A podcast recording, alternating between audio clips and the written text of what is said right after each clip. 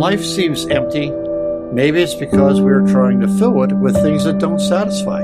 Maybe it's because we're looking for meaning in things that were never designed to give us meaning. Maybe it's because we care more about the gifts than the giver. We have one life, one shot at this experience of living on the earth.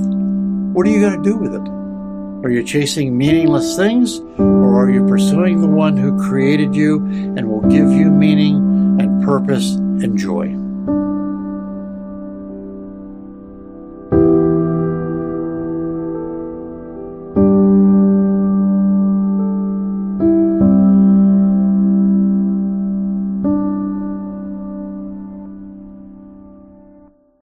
Open up your Bibles to Ecclesiastes chapter 10. If you're visiting with us today, we've been going through the book of Ecclesiastes, and it's a Holy Spirit inspired rant uh, from King Solomon about life. And he's told us life just often seems empty, doesn't it? And then, spoiler alert, he's told us that eventually you're going to die. And through his discovery of the meaning of life, he's told us that so much cannot be figured out. Life has to be taken from the hand of God. Because God gives enjoyment. God gives contentment. So, everything that we have covered so far in Ecclesiastes is really just the introduction. Because this passage here is the sermon. Because the question is, well then how should we live? If, if all this is true, we can't figure out life and someday we're gonna die and there's so much that is, is just frustrating and irritating about life. What, how should I live day to day? That's what he tells us here. So, at the risk of starting a riot, to borrow terminology from Joel Osteen on the top of your outline, we're just saying your best life for now. I don't believe this is your best life now. If you're a follower of Jesus Christ, your best life is ahead. But I think if we had Solomon here, we said, Solomon, in light of everything you said, how can we live our best life for now on the earth? This is what he would tell us. All right, number one, Write this down. Be a good citizen without an attitude. Be a good citizen without an attitude. Look at verses 16 and 17. He says, Woe to you, O land, when your king is a child and your princes feast in the morning. Happy are you, O land, when your king is the son of the nobility and your princes feast at the proper time for strength and not for drunkenness. And he tells us again, not all government is good. And he says, Woe to you, O land, when your child, or I'm sorry, when your king is a child. He's not necessarily talking about age as much as he's talking about maturity. Because some governments are led by weak, incompetent, untrustworthy, self-serving people. And their lack of wisdom should not surprise us, is what Solomon's saying. He says some leaders just neglect their duties. So verse 18, he says, through sloth, the roof sinks in, and through indolence, the house leaks. So, uh, why does the house leak? It's laziness. And obviously, Solomon here is comparing a nation to a house. Right? And that's the funny thing about laziness. It doesn't bring the lightning bolt of God's judgment. Laziness just leads to a very subtle decay, a very slow crumbling. In your house and in a country. Look at verse 19. He says, Bread is made for laughter and wine gladdens life and money answers everything. And uh, did a lot of reading this week. Like, what's he saying here? And, you know, read about 20 different books and got about 25 different opinions on this. But this is obviously, I think, to be taken uh, facetiously. Right? This is the motto of the lazy, irresponsible person. He says bread is made for laughter. Really? Is that why, is that what, why bread exists? Of course not, right? Wine gladdens life. Really? Is alcohol the answer to make you have a happy life? I know a lot of people that would say otherwise. Money answers everything. Come on. Come on. This is what lazy, irresponsible people say. Life is full, life is not just nothing but food and wine and money. So Solomon reminds us that not all governments are good. And right now, there's somebody right here, there's somebody watching this stream that are like, man, Pastor Jeff, you're not going to sell me on this. Because let me tell you something, man. The government is full of the most vile, disgusting, abominable human pieces of trash to ever. Uh, hold on there. Keep reading what he says. Solomon wasn't bringing this up just to start an argument. Look at what he says, verse 20. Even in your thoughts, do not curse the king nor in your bedroom curse the rich. For a bird of the air will carry your voice, or some winged creature tell the matter. Have you ever heard that expression? A little birdie told me. Have you ever heard that? That's, that's where that comes from. A little birdie told me something. Solomon's not saying that the king might hear you say something bad about him and uh, punish you. What he's saying is, listen, somebody needs to hear this today. He's saying, complaining about leadership in the country does nothing but spread negativity and toxicity. It's not healthy and it's not productive. So if you're a person who is constantly complaining about the government, look, we're not making a political statement here. All right? But if your person is constantly complaining about the government, Solomon says you really need to hit the brakes on that.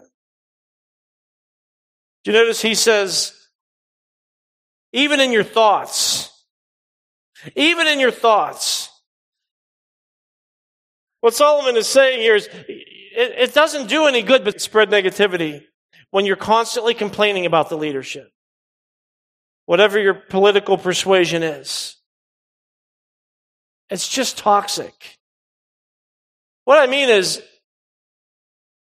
I'm old enough to remember back when it was fun to scroll through social media.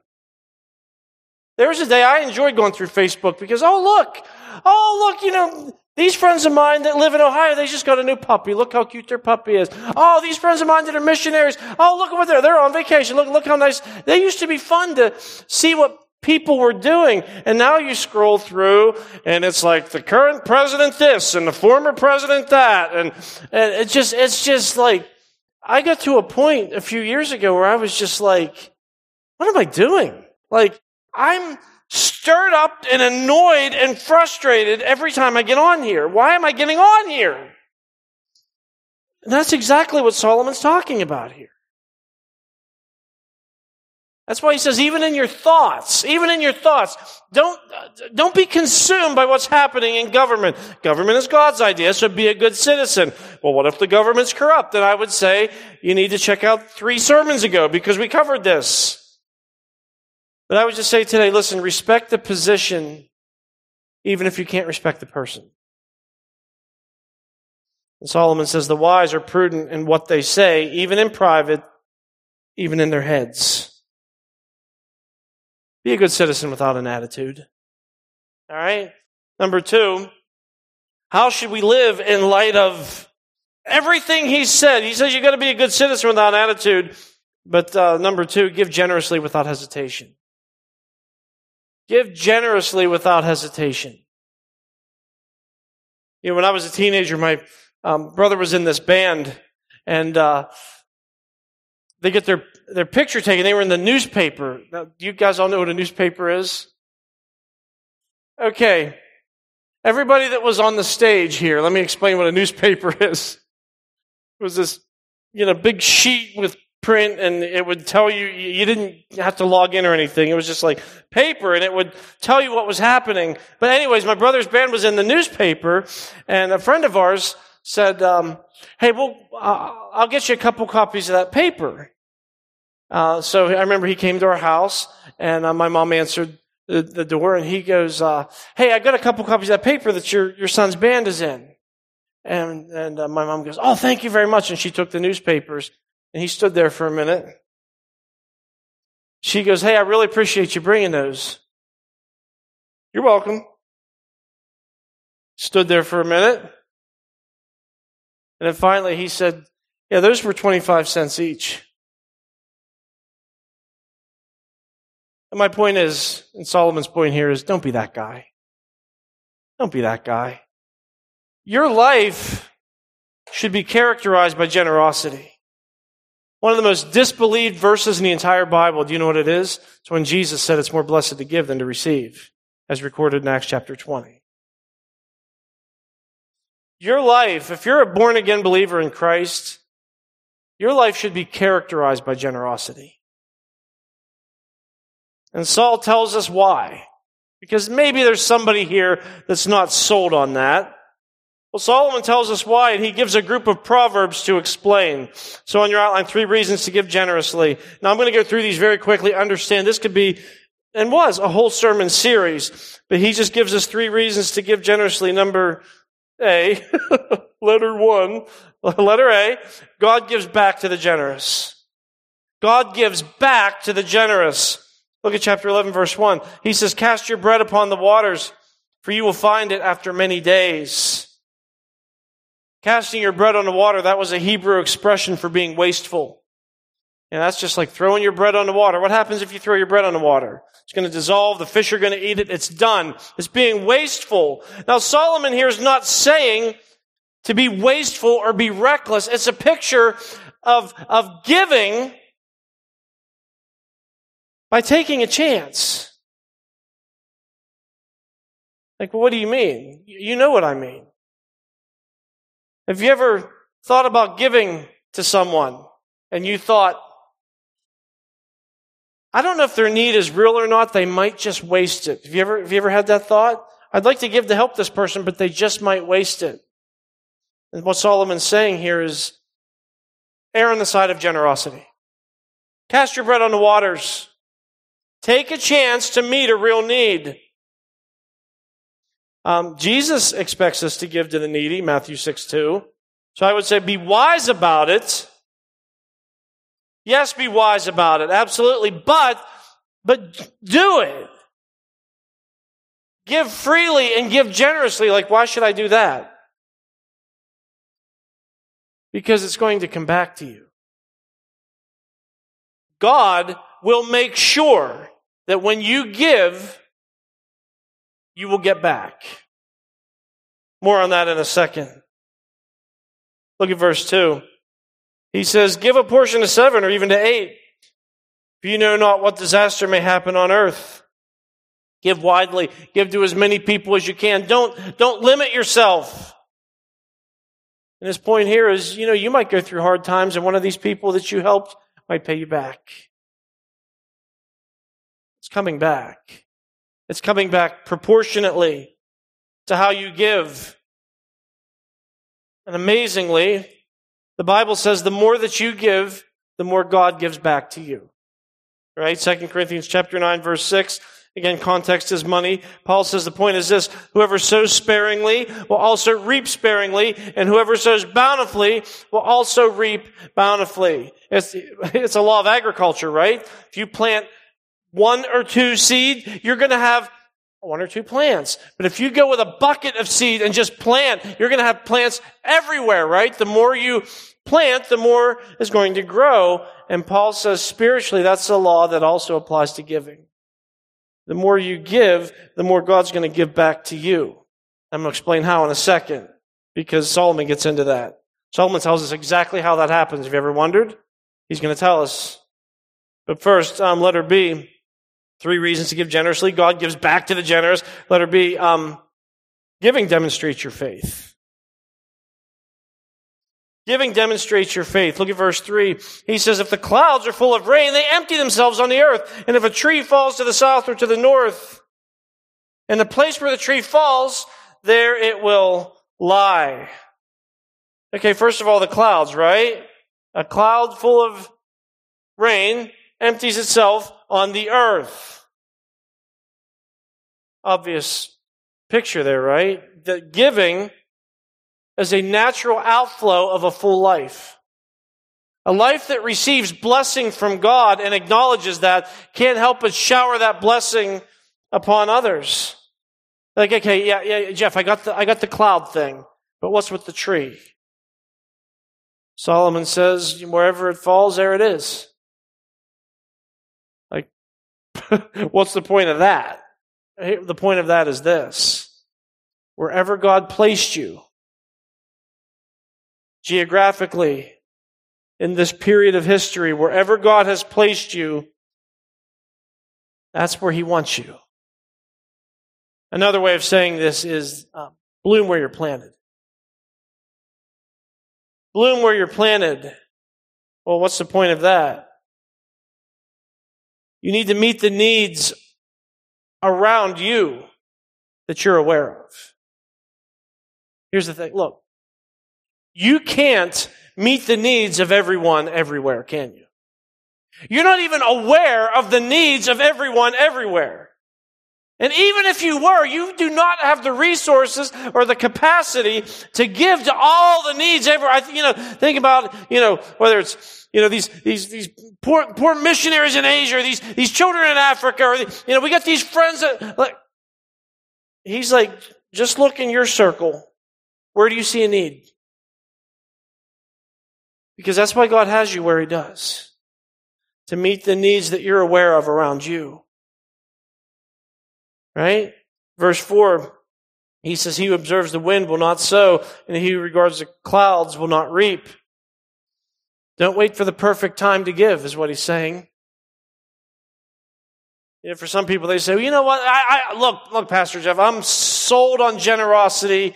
I think, I think giving is so important, but my income is limited. And I'll tell you what, Pastor Jeff, when I get more, I'll give more. No, you won't. You won't. And I think when you say that, you feel like you really want to, but the truth is, getting more doesn't mean you're going to give. If you can't give a dime out of a dollar, you're not going to give $10 out of a hundred. You're not going to do it. And that's what he's saying here.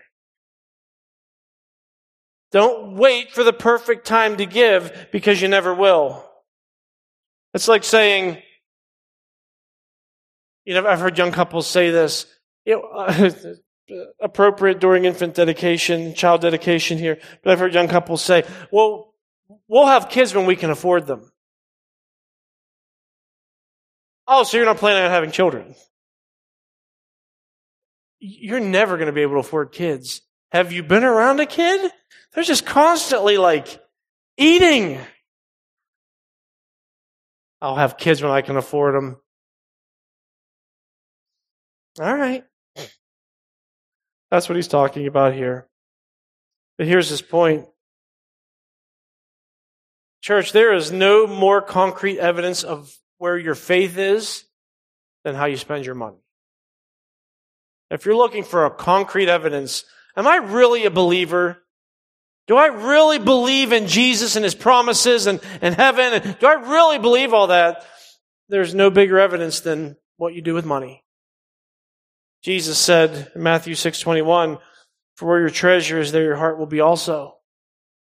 And we so badly want to make that vice versa. Where my heart is, that's where my treasure is. Oh, my heart's with my heart's with missions, and my heart's with the poor, and my heart's with um,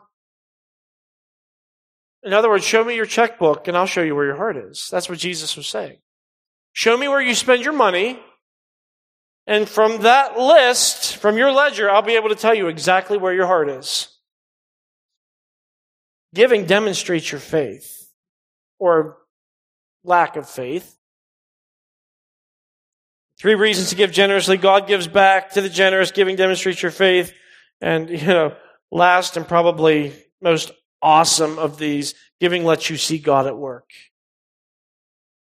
Because you might be like, okay, you said earlier, okay, giving's an act of faith, and, and, and you're saying that when I give, God gives back. But my question is, how exactly does God give back? I mean, okay, so I give, you know, I, I, I give to a missionary, I know somebody in need, and I give unto the Lord. Does he like, does he like rain it from heaven? Do I have a, a, a, a, tree suddenly grows up in my backyard that has nothing but like $5 bills on it? Like, how exactly does God give back?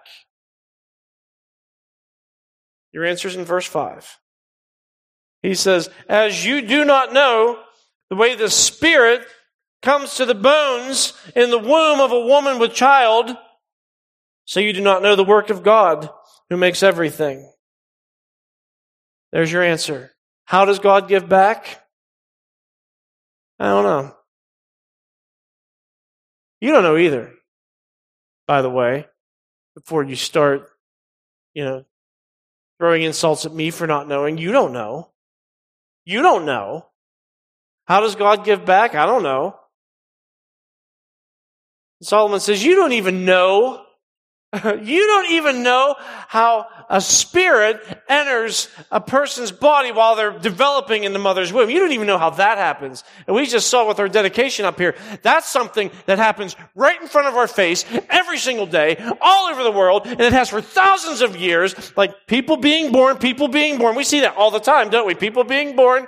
He says, you have no idea what happens there. That somehow, upon conception, okay, this, this, this, this human tissue is being formed in the womb, but, but a spirit goes in to that tissue. And you have no idea how that happens. I, I don't know how that happens. I can barely wrap my brain around the biological functions that accompany, you know, the developing, you know, fetus in the womb, let alone, he says there's something supernatural that happens and you can't explain that. Oh, by the way, I think we should point out here that he is very clearly saying in God's word that a fetus is a person with a spirit. You know, for the people that, you know, claim they're people of faith or claim they're Christians and say abortion is okay, Solomon says that fetus has a human spirit. We don't, But his main point here regarding money is like, look, we don't understand how God works, but he does. He just does. I give and God gives back to me. I can't explain it, but he does. And all I can tell you is I've seen it in my own life. There was a time in uh, our family, things were tight, but Erin and I have always committed to giving God first and best. Every paycheck, anything that comes in, God gets the first portion and He gets the best portion. And she can tell you there was a season in our lives where we were like three or four hundred dollars in the hole every month when we did our budget. But somehow we never were. And I can't explain that. And my wife works in finance. We couldn't explain it. How is it that according to the paper, we're, we're in the hole, but we, we never are?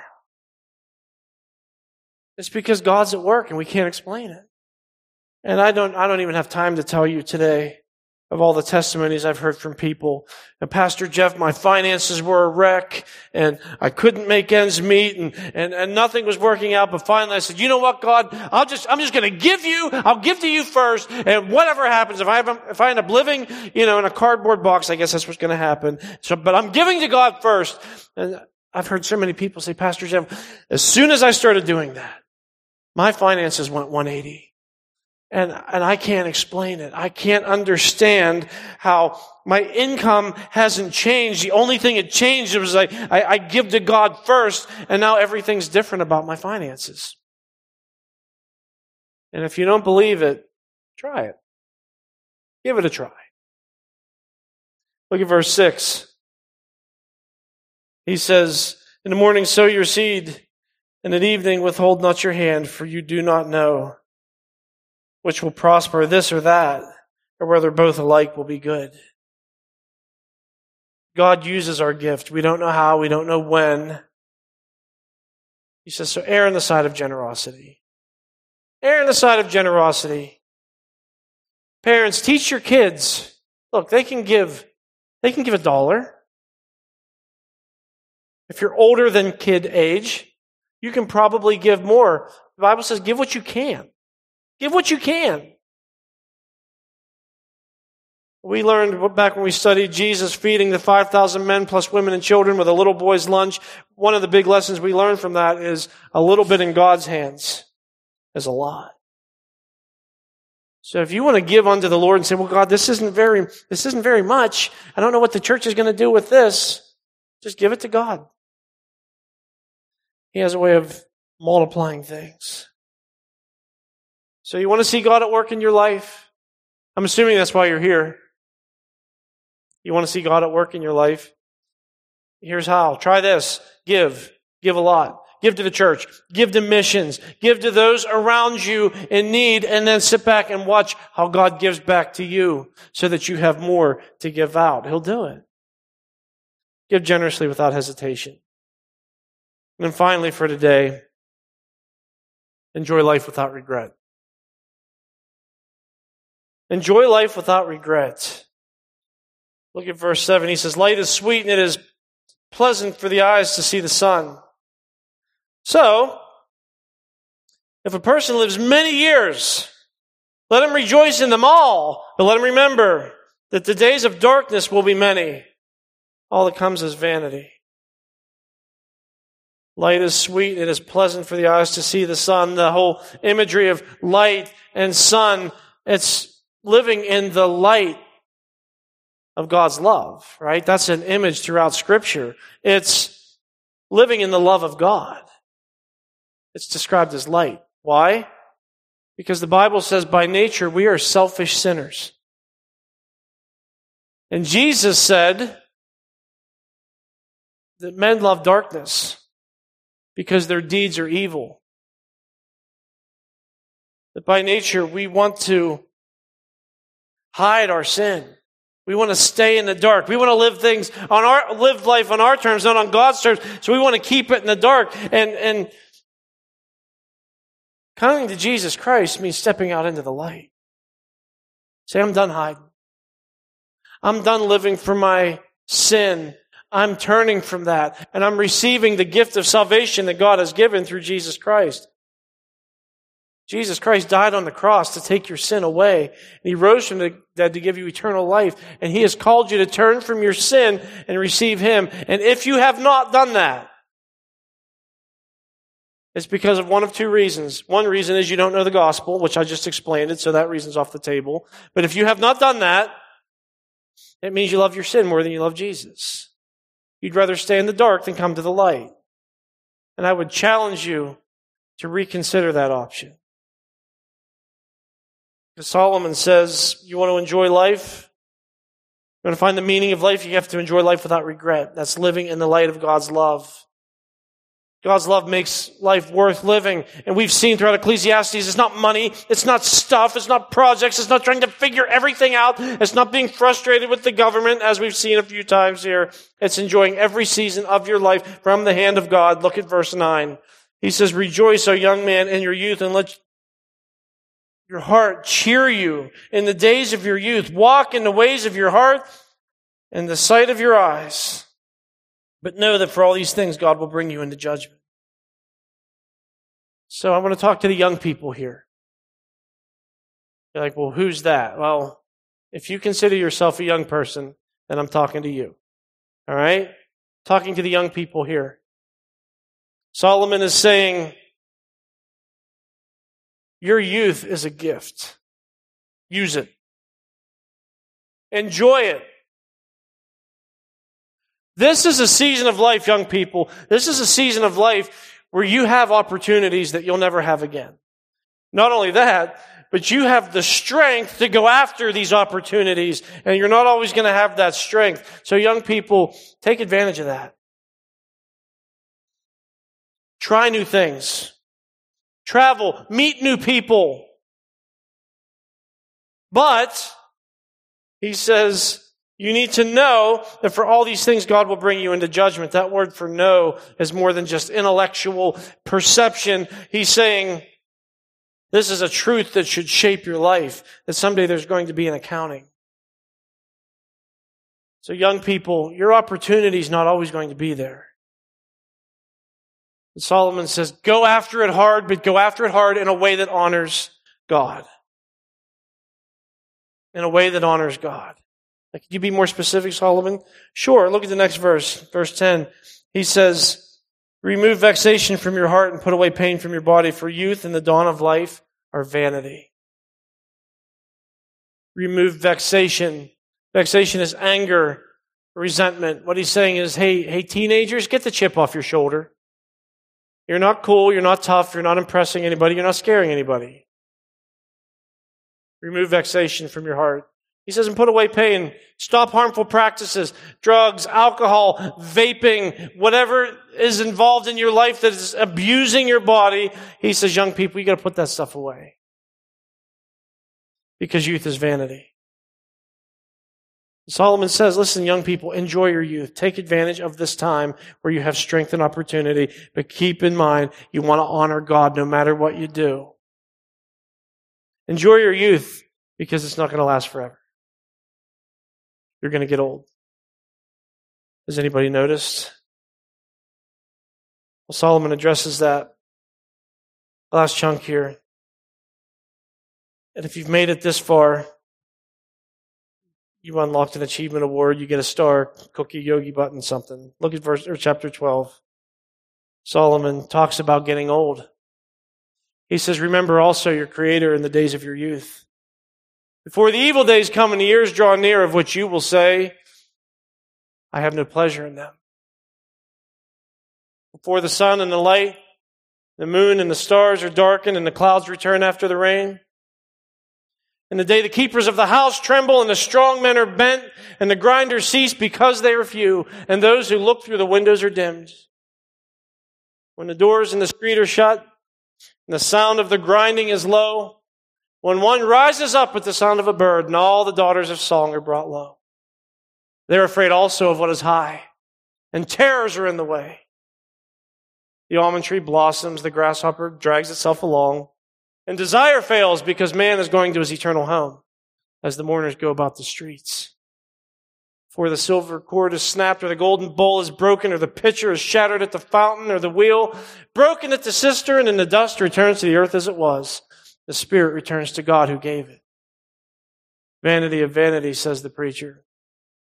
Everything is vanity. It's a picture of getting old. I could go through and explain what every one of these images means. I think you get the point, though.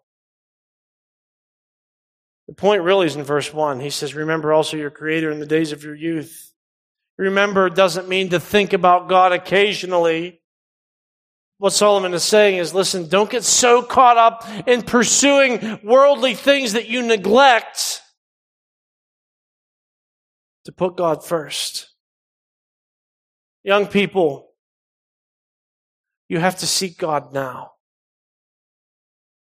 Young people, listen, you have to serve God now. Why? Because the older you get, the more difficult it gets. Not only because you have the strength and the energy now, but there's another reason. And that's this. Older people often get bitter and jaded.